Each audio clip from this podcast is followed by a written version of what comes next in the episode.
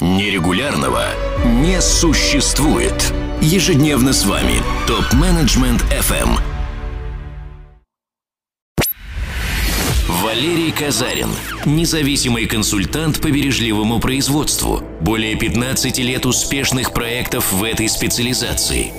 Применение даже отдельных инструментов или методов бережливого производства может существенно повлиять на прозрачность и открытость отдельных процессов, производственных процессов или процессов оказания услуг. А если вы а, применяете технологии бережливого производства и философию бережливого производства в комплексе, применяете целое множество инструментов, меняете культуру предприятия, то получаете значительные изменения в прозрачности и открытости. Но этому есть достаточно простые объяснения.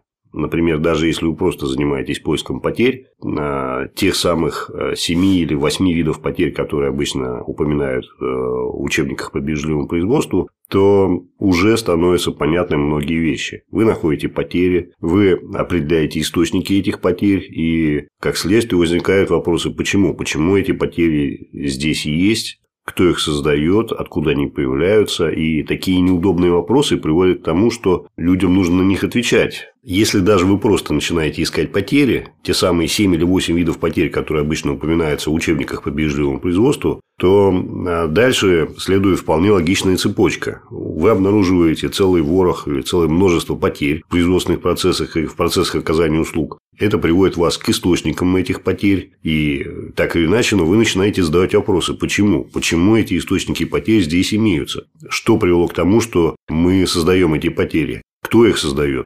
По каким причинам? И эти вопросы достаточно неудобные. Людям нужно на них отвечать. Вы собираете данные, статистику и обнаруживаете целый слой причин, который раньше был неизвестен. При этом надо сказать, что на самом деле поиск потерь – это не такая уж и сложная штука. Не надо быть э, технологом 80 уровня для того, чтобы обнаружить потери в производственном процессе или в процессе оказания услуг. Это достаточно простые вещи. Вы приходите в то место, где производится продукция или оказываются услуги, наблюдаете за тем, что происходит вокруг. Если вам необходимо, вы держите перечень видов потерь перед глазами, и вы легко обнаруживаете эти потери. А обнаружив, вы сразу начинаете задавать вопросы. Где их источники и почему эти источники вообще существуют. Если пойти с другой стороны, если э, вы говорите, что нас интересуют в первую очередь потоки создания ценности, да, то компания описывает те самые потоки, определяет их, описывает и дальше смотрит, а насколько они хороши. Появляется общее представление о том, что из себя составляет поток создания ценности как он протекает, через какие этапы он проходит, что делается, э, сколько времени занимает каждый этап. И время в данном случае очень важный фактор. Во многих описаниях бизнес-процессов э, вы найдете последовательность этапов, но продолжительность этих этапов э, редко отражается в описаниях, в стандартах. Когда мы сопоставляем время исполнения разных этапов, возникают дополнительные вопросы. Почему так долго? Из-за чего этот этап, который кажется не столь значительным с точки зрения клиента, занимает такое продолжительное время? Почему мы тратим две недели на работу, которая, казалось бы, должна делаться за один или два дня? Может быть, мы не сразу открываем черные ящики, да, то есть каждый из таких этапов, он представляет собой, по большому счету, черный ящик, если мы смотрим на всю цепочку с самого верха. Но мы уже понимаем, вот в этих черных ящиках у нас все в порядке, они нас устраивают, а вот здесь вот что-то не так. Мы видим, что они занимают много времени исполнения работы в этих черных ящиках, либо мы имеем там много брака, или много претензий по качеству, или у нас там слишком много ресурсов тратится. И, соответственно, появляется необходимость разобраться в этом. Но дальше возникает вопрос, а готова ли к этому компания? И готовы ли к этому вы? Потому что э, в некоторых случаях может оказаться, что источник неэффективности, источник потерь или источник проблем в отдельном черном ящике – это что-то довольно значимое когда-то для компании. Да? Что будет, если источником неэффективности окажется священная корова? Человек, который является неприкасаемым с точки зрения управления. Что вы будете с этим делать? А что окажется, если неэффективность является следствием работы звездного сотрудника.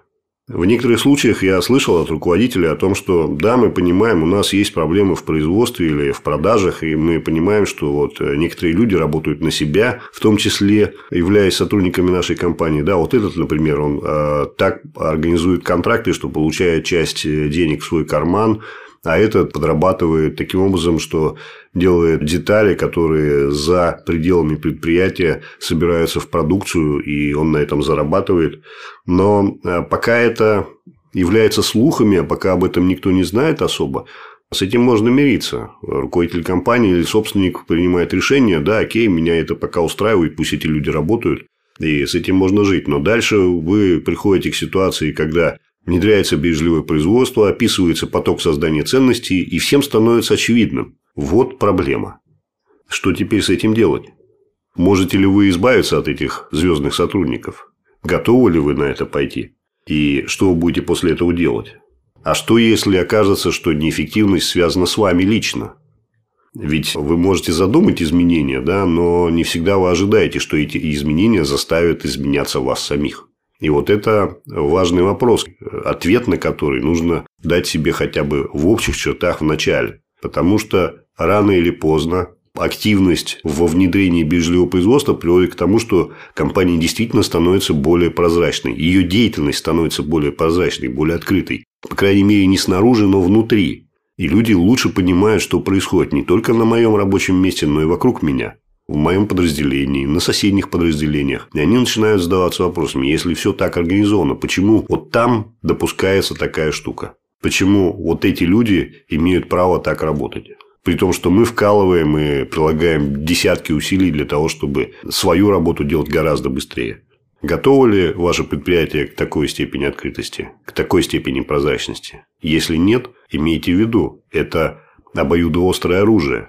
И когда вы хватаетесь за такой меч, этим мечом можно не кисло порезаться. Валерий Казарин. Независимый консультант по бережливому производству. Более 15 лет успешных проектов в этой специализации.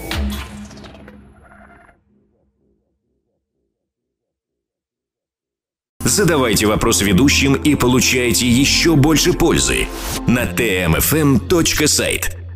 Для всех русскоязычных топ-менеджеров мира создан телеграм-чат для общения и обмена управленческими практиками. Чат обеспечивает участникам строгую анонимность своих мобильных номеров. Присоединяйтесь к ТМФМ чат в Телеграм. Ссылка на чат находится на сайте tmfm.site. Ваши коллеги ждут вас в чате прямо сейчас.